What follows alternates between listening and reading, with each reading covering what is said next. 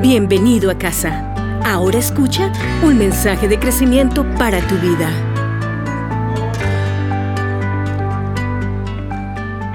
Una de las grandes características de lo que vivimos hoy, que ha crecido indudablemente durante la travesía de esta pandemia, de la que gracias a Dios cada vez más estamos saliendo, tiene que ver con la desesperanza.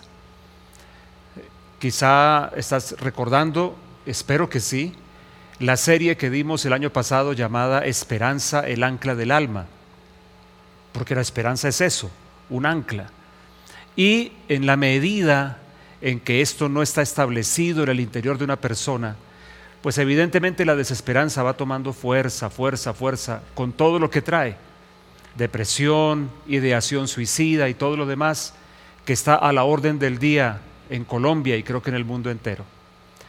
Hoy, primer domingo de abril, cerrando la Semana Santa, estamos nosotros conmemorando el hecho central de la historia, el hecho mayor de toda la historia, lo que, el hecho que diferencia, el gran diferenciador entre la fe cristiana y las multiplicidades de, de disculpen el plural, que eh, tenemos hoy en día, que Jesús ha resucitado, es el mensaje más esperanzador. Y ese mensaje deberíamos capturarlo, deberíamos compartirlo con todas sus implicaciones, obviamente, que lamentablemente creo que a veces como que perdemos de vista lo que el hecho de la resurrección significa. La cruz vacía, la tumba vacía, es un canto de esperanza. Es el camino abierto que Jesús nos muestra para decir, ustedes van a caminar conmigo ese mismo camino. Y como está escrito, si trajimos la imagen del terrenal, hablando de Adán, dice la Biblia claramente que también así traeremos la imagen del celestial, que es Jesús. Por eso esta mañana, hoy, primer domingo de abril, yo quiero compartirte un mensaje sencillo que he llamado revivigo. Sí, así como suena. A ver, di conmigo. Revivigo. ¿Y qué es esa palabra? Pensarás. Bueno, en realidad la palabra revivigo es la palabra resurrección, pero en la lengua esperanto. No sé si has oído hablar del esperanto. No voy a meterme en eso ahora quiero que hablemos acerca de resurrección con el nombre revivigo, para enfatizar el asombroso poder que actúa en nosotros. Yo quiero que vengas conmigo a un texto de la Escritura sobre el cual vamos a trabajar en esta mañana. Efesios capítulo 1, versículos 15 al 23. Voy a leer de la nueva Biblia de las Américas para que sigas la lectura conmigo, pero tú puedes compartirla en cualquier otro cualquier otra traducción, solo para tu, hago la salvedad para que sepas de cuál texto leo. Versículo 15. Por esta razón, también yo, habiendo oído de la fe en el Señor Jesús que hay entre ustedes y de su amor por todos los santos, no ceso de dar gracias por ustedes, mencionándolos en mis oraciones pido que el Dios de nuestro Señor Jesucristo, el Padre de Gloria, escucha bien de aquí en adelante, les dé espíritu de sabiduría y de revelación en un mejor conocimiento de Él. Versículo 16, mi oración es que los ojos de su corazón, escucha esto, los ojos de su corazón les sean iluminados para que sepan cuál es la esperanza de su llamamiento cuáles son las riquezas de la gloria de su herencia en los santos y cuál es la extraordinaria grandeza de su poder para con nosotros los que creemos, conforme a la eficacia de la fuerza de su poder. Escucha esas expresiones. Versículo 20. Ese poder obró en Cristo cuando lo resucitó de entre los muertos y lo sentó a su diestra en los lugares celestiales, muy por encima de todo principado, autoridad, poder, dominio y de todo nombre que se nombra, no solo en este siglo, sino también en el venidero. Y todo lo sometió bajo sus pies y a él lo dio por cabeza sobre todas las cosas a la iglesia, la cual es su cuerpo la plenitud de aquel que lo llena todo en todo. Qué tremendo pasaje. y podríamos pasar aquí horas entendiéndolo y aprendiendo. Pero evidentemente no es mi propósito esta mañana. Como siempre te traigo tres, bueno, como casi siempre, tres cosas que quiero dejar contigo hoy, que tienen que ver con esto de revivigo y sus implicaciones para nosotros. Mi primera idea es muy sencilla. Claramente está diciendo el texto que leímos que hay un saber que no viene de la mente. Hay un saber que llega a nosotros de otra manera. Esto es súper interesante. Porque estamos acostumbrados a que el conocimiento, el entendimiento, la deducción, la lógica, todas llegan por la mente. Todas llegan sencillamente por funciones cerebrales o neuronales. Pero no es así. Y claramente aquí lo está diciendo. Si tú miras bien, este texto que leímos en el versículo 18 dice algo impactante. Mi oración es que los ojos de su corazón les sean iluminados para que sepan. Hay un saber entonces que viene del Espíritu, ojos en el corazón. Evidentemente no está hablando del músculo. Alguien saldría a decir, ¿dónde están los ojos del corazón, pastor? ¿Usted de qué está hablando? Está hablando de una función espiritual y un saber que únicamente puede llegar allí que no puede que no llega. Hay un saber, como hay algunos saberes que serán siempre función cerebral o función mental. Hay otros que definitivamente vienen por el espíritu. Déjame decirte esto, es una, una anécdota que yo he contado tantísimas veces. Recuerdo años atrás llegando a una casa de personas muy adineradas en la zona de la calera, aquí en Bogotá. Era yo jovencito, invitado a una fiesta de una persona muy adinerada y allí estaba presente Leodán. Ese fue el gancho, yo no sé por qué me invitaron, cómo yo llegué allá, no recuerdo nada de eso, pero recordarás que te lo he contado. Lo que quiero enfatizar es que cerrando todo mi episodio allí, el dueño de la fiesta hace una declaración, yo me, yo me encuentro en la escena que recuerdo, en el centro, con todos alrededor y estoy compartiéndoles la palabra del Señor. Y me responde el caballero dueño de la fiesta, un hombre muy bien parecido, con una hermosísima mujer abrazada, allí, allí frente a mí como en un puff, como decimos en Colombia, en Bogotá por lo menos. Dios siempre ha estado conmigo, me dice, porque todo, ah, bueno, yo le pregunté, ¿por qué dice usted eso? ¿Cómo afirma eso tan contundentemente? Dice, es que todo lo que he querido en la vida lo he conseguido. Y me cruzó, me atravesó de una vez la escritura del Salmo el Salmo, ahora, ahora estoy olvidando el Salmo 73. Dios mío, espero estarlo recordando bien, creo que sí. Cuando dice, describiendo a los que no caminan con Dios, dice que una de sus características es que logran con creces los antojos del corazón. Así que lo que este caballero me estaba diciendo a mí, que era la evidencia de que Dios estaba con él, de acuerdo con la enseñanza de la escritura, eso que él dijo era la evidencia de que él no caminaba con Dios. En fin, tiempo me faltaría para explicarlo. Pero es que en ese Salmo 73, Asaf, que era el director de la orquesta de David, orquesta digo yo, para ponerle un nombre jocoso, tres mil músicos, él es el autor de este salmo y está diciendo, yo tuve envidia de los malos, no entendía por qué les va bien a ellos, les va como mejor que a nosotros. Pero hay una cosa que él dice más adelante, era tan torpe, dice él, tan torpe, se compara a sí mismo, era tan torpe, era como, un mulo, como un, como un animal que no entendía. Es lo que dice. Pero luego añade, hasta que entré en el santuario y comprendí. Evidentemente hay un contraste allí, la comprensión mental frente a la comprensión que viene por el Espíritu. Comprendí, un saber que viene por el Espíritu. Pues bien, esto es lo que la Escritura está diciendo acá. Es como el contraste entre lo que podemos llamar revelación que algunos prefieren llamar iluminación para evitar confusiones, porque a veces en el nombre de la revelación lo que se hace es inventar cosas diciendo esto me lo reveló Dios. Digamos que haciendo la salvedad, la palabra revelación debería entenderse bien, porque la palabra revelar tiene un sentido sencillo en el Nuevo Testamento, correr una cortina, obviamente para dejar ver lo que está detrás. Cuando tú has estado en un teatro, por ejemplo, y llega el momento de arrancar la obra de teatro y se corre el telón, es un momento de revelación, iluminación, si prefieres para estar más tranquilo, para entender que no me refiero a cosas raras o nuevas o añadidas. Pero es muy interesante, porque está diciendo aquí claramente que hay un contraste entre la revelación o la iluminación y el conocimiento natural. Y efectivamente, en el asunto de caminar con Dios, necesitamos aprender a crecer en esto que yo llamo inteligencia espiritual.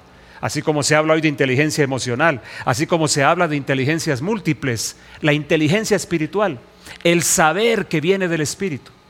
De esto podríamos hablar muchísimo también, igual no es mi propósito. Y hay tres aspectos concretos en los que el apóstol ora pidiendo revelación para nosotros. Dice que para que sepamos cuál es la esperanza a la que hemos sido llamados, dice que además para que también sepamos cuáles son las riquezas de la gloria de la herencia, mira esta descripción, y además para que sepamos cuál es la grandeza de su poder. Tres cosas de las que hace muchos años estuvimos hablando, tal vez podrás buscar por allí en la nube, en nuestra nube del sitio web de la casa, una enseñanza que empieza por tres, tres palabras con la letra P posición, posesión y poder. Tres áreas en las que necesito más que conclusiones mentales. Tres áreas en las que necesito más que simplemente conocer textos bíblicos. Mi posición, que involucra quién soy en Cristo, cuál es mi ámbito ahora, cuál es mi posición frente a Dios, involucra la dignidad que tengo, la responsabilidad que tengo, posición. Pero la otra P, posesión, mi herencia. ¿Qué es lo que realmente me pertenece a mí por derecho de herencia? No por derecho de nacimiento biológico, sino por derecho del nuevo nacimiento, del segundo nacimiento, por causa de lo que Jesús hizo para mí. ¿Cuál es mi posesión? También necesito más que conclusiones mentales o conocimiento textual de un versículo, necesito la inteligencia espiritual activa para comprender esto segundo. Y lo tercero, lo tercero en lo que el apóstol dice que necesito esa inteligencia espiritual activa, que es donde me voy a enfocar esta mañana, el poder que actúa en nosotros. El poder que actúa en nosotros. Esto es muy interesante. Incluso si tú miras bien la carta de los Efesios, tiene una estructura que la sola estructura ya nos habla. La primera parte, capítulos 1 hasta el 3, nos habla precisamente de nuestra posición y de nuestra identidad. La segunda parte que empieza en el, versículo, en el capítulo 4, perdón, versículo 1, nos habla de un andar digno o de la vida que vale la pena vivir y cómo es esa vida. Después tú llegas a una tercera parte que arranca por allá en el capítulo 5, cuando empieza a hablar acerca de familia, cuando empieza a hablar acerca de esposo, esposa, hijos, padres, paternidad. Y luego aterrizas al famoso capítulo 6, donde aparece la descripción más detallada que se nos da en el Nuevo Testamento de la estructura de la operación demoníaca sobre el planeta, sobre, la tierra y sobre la raza humana también. Y donde aparece, evidentemente, mejor que eso, aparece todo el texto de la armadura de Dios. ¿Te das cuenta el orden? Recuerdo muy bien y lo mencionaba en estos días en uno de mis, de mis transmisiones en vivo, de mis Pico y Live mencionaba a un predicador o citaba a un predicador argentino que un día decía, ustedes saben por qué antes del capítulo 6 de Efesios que habla de la guerra espiritual y la armadura, aparece el capítulo 5 que es el de la familia. Pues todos lo escuchábamos atentamente a ver qué iba a decir. Y dijo una cosa muy divertida que de alguna manera comparto. Dijo, lo que pasa es que a todo aquel que ha salido airoso de la aventura de la familia, no hay demonio que pueda hacerle frente. Y no digo esto para que alguno piense que es que familia, como nos dice el sistema hoy, es la peor condición, lo peor que se puede tener, que hay que construir otro tipo de familia. De hecho, es porque la familia en el modelo de Dios es el único modelo que nos ayuda a crecer en carácter. Es el único modelo que nos prepara para la vida. ¿Sabes por qué somos tan malos para comunicarnos bien como esposos? Porque en nuestra familia no aceptamos el reto de aprender a comunicarnos bien con los padres. Y luego desarrollamos una tremenda incapacidad para comunicarnos bien con nuestro cónyuge. En fin, familia es una aventura increíble con retos altísimos. Tres cosas en las que necesito revelación, inteligencia espiritual, mi posición, mi posesión y el poder que actúa en mí. Así que esta es mi primera idea. Hay cosas que no vienen por la mente, sino que vienen por el Espíritu. Un día de estos vamos a conversar un poquito cuáles son los requisitos de la luz para alumbrarme, pero no es el caso hoy. Vamos al segundo punto entonces. El poder que actúa en nosotros. Es que esto es muy impresionante lo que está diciendo el apóstol acá. Déjame leértelo de nuevo. El versículo 19 está pidiendo inteligencia espiritual para que comprendamos, versículo 19, cuál es la extraordinaria grandeza de su poder para con nosotros los que creemos. Escucha bien, extraordinaria grandeza de su poder para con nosotros. Pero sigue, conforme a la eficacia de la fuerza de su poder. Mira que se queda eh, digamos, es evidente que el apóstol aquí se queda corto en palabras para expresar bien su idea, pero no termina allí. Versículo 20 describe ese poder, ese poder que actúa en nosotros, que necesitamos comprender por un impacto de la luz de Dios, por inteligencia espiritual activada en nosotros, y lo describe ahora, o mejor, menciona cuál es concretamente. Versículo 20 dice, ese poder obró en Cristo, atención, cuando lo resucitó de entre los muertos y lo sentó a su diestra en los lugares celestiales. Oh, oh. Ese poder que actúa en nosotros es exactamente el mismo que operó en Jesús, levantándolo de entre los muertos. Ten esto presente y escúchame bien. Te voy a decir ese mismo versículo 19 en tres traducciones distintas. En un caso, en algunos casos solamente una parte del versículo, para entender un poquito mejor qué clase de poder es este. La palabra, la traducción la palabra, dice así del versículo 19, y qué formidable la potencia que despliega en favor de nosotros los creyentes, manifestada en la eficacia de su fuerza poderosa. ¿Estás escuchando todo esto? Un poder poderoso, un poder poderosísimo. Un poder increíble. Mira, la Jubilee Bible en la primera parte del versículo 19 lo pone así. Y cuál sea aquella supereminente grandeza. Tú has escuchado hablar de los eh, superlativos, los adjetivos superlativos, no sé si es redundante esto. El adjetivo es algo que yo uso para calificar al sujeto. Si es bonito, si es grande, bueno, lo que sea.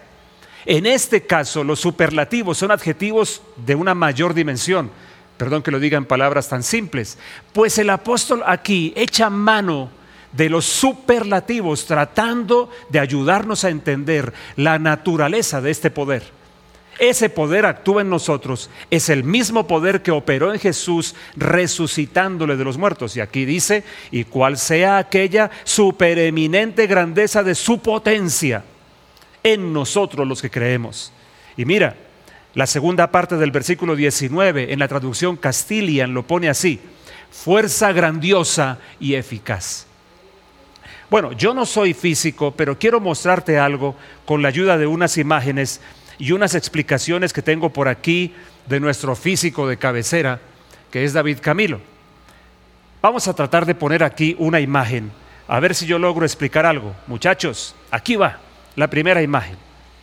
Si te das cuenta, está marcando una diferencia, espero que lo vean bien, una diferencia entre lo que implicaría la presión o la fuerza que habría que aplicar para con un martillo introducir un boliche de gran tamaño en una pared. Y lo compara con la diferencia de la fuerza por aplicar si estoy metiendo un clavo en esa pared. Mira qué interesante. Déjame decirte esto antes de mostrarte un pequeño video. Esto me lo escribió David Camilo. ¿Tú recuerdas a el profesor Numerov? Corovín, Corovín, ahora, ahora olvidé el nombre. David Camilo. Él me dijo esto. La intensidad de la fuerza depende del área sobre la que es aplicada. Creo que esto es fácil de entender. Si tengo la misma fuerza y la aplico sobre un área grande, como en el caso del boliche, la intensidad de la fuerza obviamente es pequeña porque se distribuye sobre toda esa área que es muy grande. Si esa misma fuerza, me dice luego él, se aplica sobre un área pequeña, por ejemplo el clavo, un área mucho más pequeña, si se aplica sobre un área pequeña, su intensidad va a ser mucho mayor.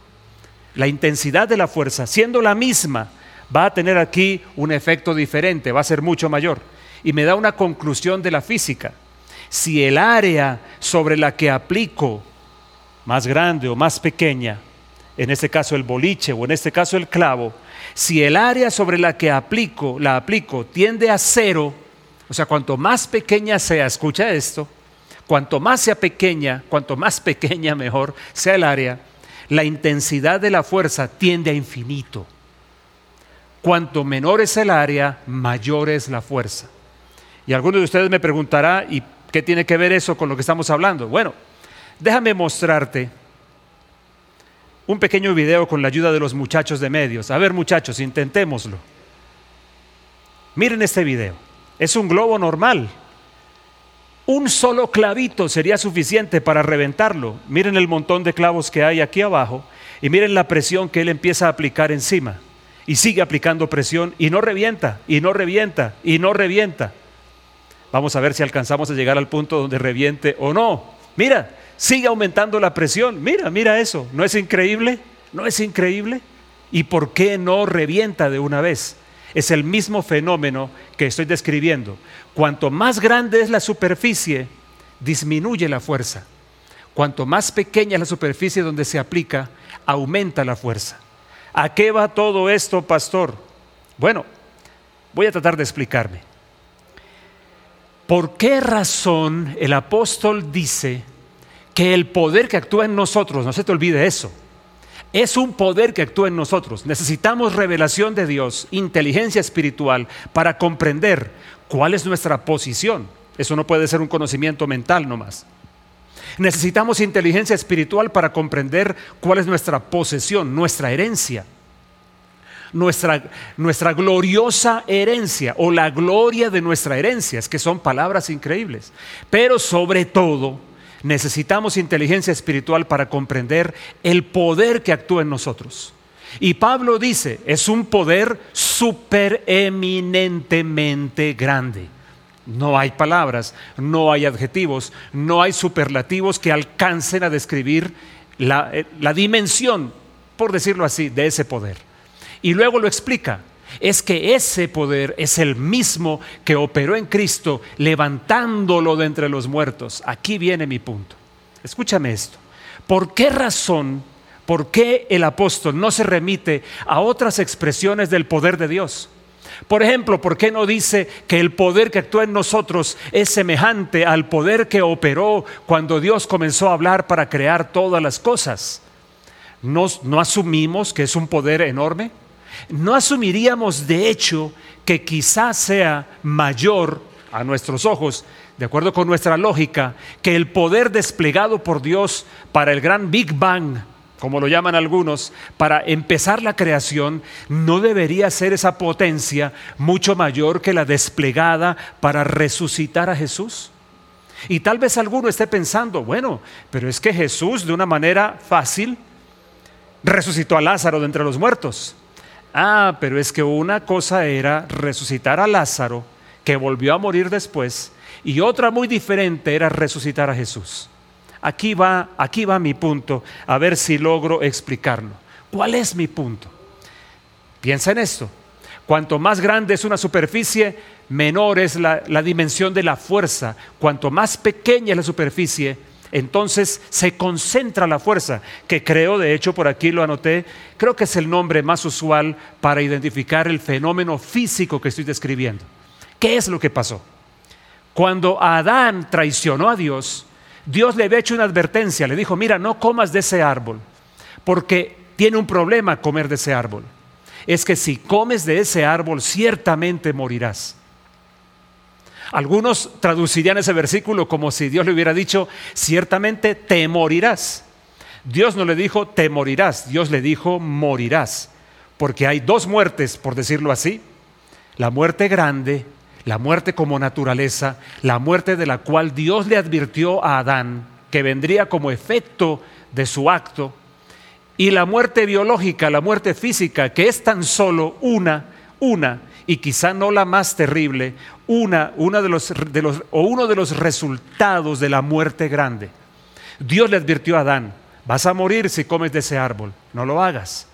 Conocemos la historia y Adán murió aunque no se murió. Tal vez recordarás que te lo he dicho cien veces así. Adán no se murió, pero sí murió. El señor E.W. Kenyon dio unas palabras interesantes para describir esto. Dice él que Adán ese día nació de nuevo, es una forma buena de describirlo, pero nació de nuevo de todo lo esencialmente dañino, oscuro, miserable, ruin, demoníaco. Ese es el problema, que la muerte en la Biblia no es un estado, sino una naturaleza. Ahora piensa en esto. Si vas bien conmigo hasta aquí, la muerte finalmente es la suma de todo lo ruin, lo bajo, lo sucio, lo asqueroso, lo infernal, que infestó el, el, espíritu de los seres humanos, desde Adán hasta el último de nosotros, no desde Adán hasta hoy, no desde Adán hasta el último ser que viva. Todos traemos ya esa huella. No es el pecado original, no, no, no, no, no, no, no, es una naturaleza. El pecado no se hereda, pero la naturaleza de muerte Claro que sí. Así como heredas a veces de tus padres el color de ojos, lo respingado de la nariz y cosas así. Dice la Biblia en Romanos que, que la muerte pasó a todos, porque también todos pecamos a la manera como lo hizo Adán. Mira qué interesante. Entonces la muerte, esa cosa horrible, sucia, asquerosa, está dispersa sobre toda la raza humana, a lo largo, a lo ancho de toda la historia, desde Adán, insisto, hasta el último de los seres que nazcan en este planeta antes de que Jesús vuelva. Y la muerte se desplegó con su poder, con su poder corruptor, con su poder maligno, trayendo enfermedad, trayendo destrucción, trayendo pobreza, trayendo odio, trayendo miseria, trayendo violencia y todo lo que tú te puedas imaginar, porque todo eso es efecto de la muerte, no solo morirse. Insisto, Adán se murió mucho tiempo después de que había muerto aquel día. De hecho, se murió porque aquel día murió. Espero que me esté siguiendo. Pastor, muy bien, voy entendiendo. ¿Y qué tiene que ver eso con la resurrección de Jesús y el fenómeno de la física? Mucho. Porque lo que pasó en el Gólgota, tal vez recordarás esa serie que te compartí hace un par de años, que se llamó Gólgota, harías bien en volverla a escuchar. Son solamente dos predicaciones. Lo que pasó en el Gólgota es que se cerró lo que quedó abierto allá en el Edén aquel día. Y entonces ahora lo que pasa es que toda esa toda, esa toda esa nube, como la estoy llamando, desplegada a lo largo de toda la raza humana, ese día, óyeme bien, ese día, toda ella se concentró sobre una sola persona, Jesús. Ahora imagina esto, el poder de la muerte desplegado sobre toda la raza humana, de los que habían existido antes de Jesús y de los que existirían después, se concentró todo sobre Jesús. Todo el poder de la muerte, toda la reclamación de la muerte. Por eso, si tú miras un salmo como el Salmo 22 y otros, vas a empezar a entender los efectos internos de la muerte que Jesús comenzó a experimentar, que de alguna manera comienza a experimentar desde el huerto de Getsemaní. Es impresionante esto. ¿Qué sucedió entonces? Que la muerte, esa fuerza poderosa, dispersa sobre toda la raza humana, controlándola, ensuciándola, triturándola, ahora viene sobre Jesús completa. ¿Tú alcanzas a entender esto? De la forma como te dije, que era diferente la fuerza aplicada sobre una superficie grande a sobre una superficie pequeña, de la forma como un solo clavito es suficiente al hacer presión en un globo para estallarlo, pero el globo entero no estalló cuando pusiste muchos clavos debajo. De la misma manera, esta es una ilustración, de la misma manera el poder de la muerte concentrado sobre Jesús, no alcanzamos a dimensionarlo, no alcanzamos a dimensionarlo. Por esa razón, cuando Jesús muere biológicamente, es porque había asimilado, estaba siendo asimilado. Él se convirtió en el receptor de la muerte misma. La Biblia dice, al que no conoció pecado, por nosotros lo hizo pecado. Es decir, Jesús fue hecho en ese momento la encarnación del pecado mismo, de esta naturaleza horrible de la que te hablo. No dice que Jesús fue hecho un pecador, no. Jesús en ese momento se convierte en la encarnación del pecado, recibe todo el poder de la muerte sobre él para destruirla. Piensa en esto, por favor. Así que el poder que Dios desplegó para levantar a Jesús de allí fue supereminentemente grande. No hay palabras para describirlo. Aleluya. No hay palabras para describir. Ese poder, aunque no te parezca, aunque no luzca así a tus ojos, es mucho mayor que el poder que incluso Dios desplegó para crear todo lo que vemos hoy. Y el poder que actúa en nosotros no es el de la creación, el poder del que habla primera de, perdón, Efesios 1, primera de Efesios no existe. Efesios 1, 19, el poder que actúa en nosotros no es el de la creación, el poder que opera en ti y en mí es el poder de la resurrección de Jesús. Y por eso hoy cuando conmemoramos esto, necesitamos entenderlo, comprenderlo, asimilarlo, meditarlo. Por eso yo digo hoy revivigo el poder de la resurrección operando en nosotros. ¿Y qué dice la Biblia que hizo ese poder? Mira lo que dice que hizo ese poder en Jesús, para que entendamos lo que hace en nosotros. Ese poder, versículo 20, obró en Cristo cuando lo resucitó de entre los muertos y lo sentó a su diestra en los lugares celestiales muy por encima de todo principado, autoridad, poder, dominio y de todo nombre que se nombra, no solo en este siglo, sino también en el venidero, y todo lo sometió bajo sus pies. Eso hizo el poder de la resurrección en Jesús, eso hizo. Entonces en nosotros, y ya para ir redondeando esto, en nosotros, yo te puedo decir hoy, es, es un canto de victoria, es un canto de esperanza, la tumba vacía la tumba vacía por todo lo que te estoy diciendo, que me quedo cortico, cortico en poder expresarlo. ¿Qué, tiene que ver ese poder contigo y conmigo? bueno, ahora nosotros en Cristo estamos también sentados en lugares celestiales. Tenemos una silla, una silla junto a nosotros, una silla. Y esa silla nos habla de un lugar de comunión con el Padre. Esa silla nos habla de un lugar de autoridad espiritual. Esa silla nos habla de un lugar de descanso, descanso. Pero no solamente estamos sentados en lugares celestiales, sino además posicionados por encima de poderes malvados. Si pueden ayudarme a que Prisel esté conmigo. Ah, por aquí tengo a mi querido Prisel sentados allá por encima de poderes malignos. No estamos por debajo.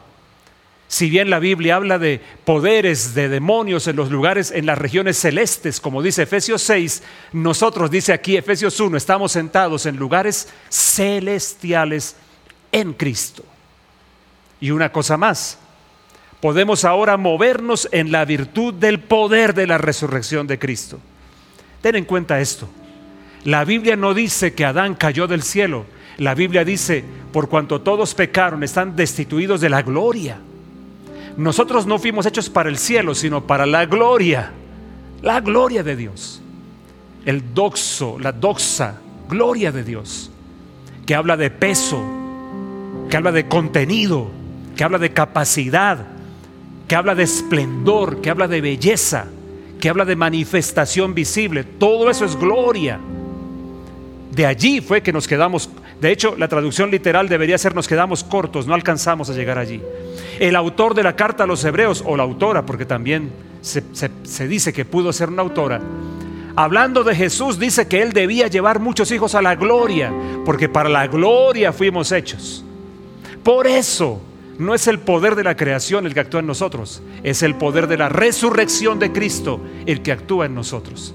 Y ese poder nos sostendrá ahora. Y ese poder tiene que ser manifestado a través de nosotros para el bien de muchos. Y ese poder va a manifestar a través de ti, a través de mí, cosas gloriosas para otros. Y ese poder un día, cuando hayamos cerrado nuestros ojos, nos levantará juntamente con Cristo y nos dará un cuerpo semejante al suyo. Ese es nuestro destino, un destino glorioso. Porque para eso fuimos hechos, para eso fuimos creados, para movernos en el círculo de amor del Padre, del Hijo, del Espíritu Santo, en el círculo de poder, en el círculo de santidad. y en el círculo de gloria. Aleluya. No te dan ganas de dar un aplauso. A mí, me, a mí me gustaría estar aquí como saltando y gritando si pudiera danzar y cantar. Gracias a Dios. Que el Señor nos dé entonces espíritu de sabiduría y de revelación en su conocimiento, que alumbre los ojos del corazón para que sepamos cuál es nuestra posesión, posición, perdón, primero, cuál es nuestra posesión o nuestra herencia y cuál es el poder, cuál es el poder que actúa en nosotros. Aquí tengo ya mi aviso que me dice que debo terminar. Que Dios nos dé esta mañana la habilidad de comprender un poco mejor esto y de aprender que ese poder está en nosotros. Es el poder que actúa en nosotros. No lo digo yo, lo dice la escritura. Es el poder que Dios desplegó para levantar a Jesús, lo que hoy conmemoramos, lo que hoy celebramos, lo levantó de entre los muertos. Un poder impresionante por aquello de la concentración de fuerza que traté de explicarte. Ese poder actúa en ti y actúa en mí. Vamos, ponte de pie allí donde estás. Hoy que tenemos auditorio cerrado, donde quiera que estés, si estás aquí en Bogotá, si saliste de descanso en esta Semana Santa, si estás en otro continente inclusive, si me ves de pronto horas, días, semanas o años después, no importa, ponte de pie, porque yo quiero soltar sobre ti una palabra y orar sobre ti que esta gloria te alcance en diversas expresiones. Sanidad, liberación, transformación de vida. ¿Estás listo? Levanta tus manos al cielo, por favor. Déjame orar sobre ti. Señor, esa gloria, esa gloria. Ese poder de resurrección yo lo estoy llamando para que se active, para que se haga vivo. Señor, que podamos comprenderlo como está escrito en Efesios 1.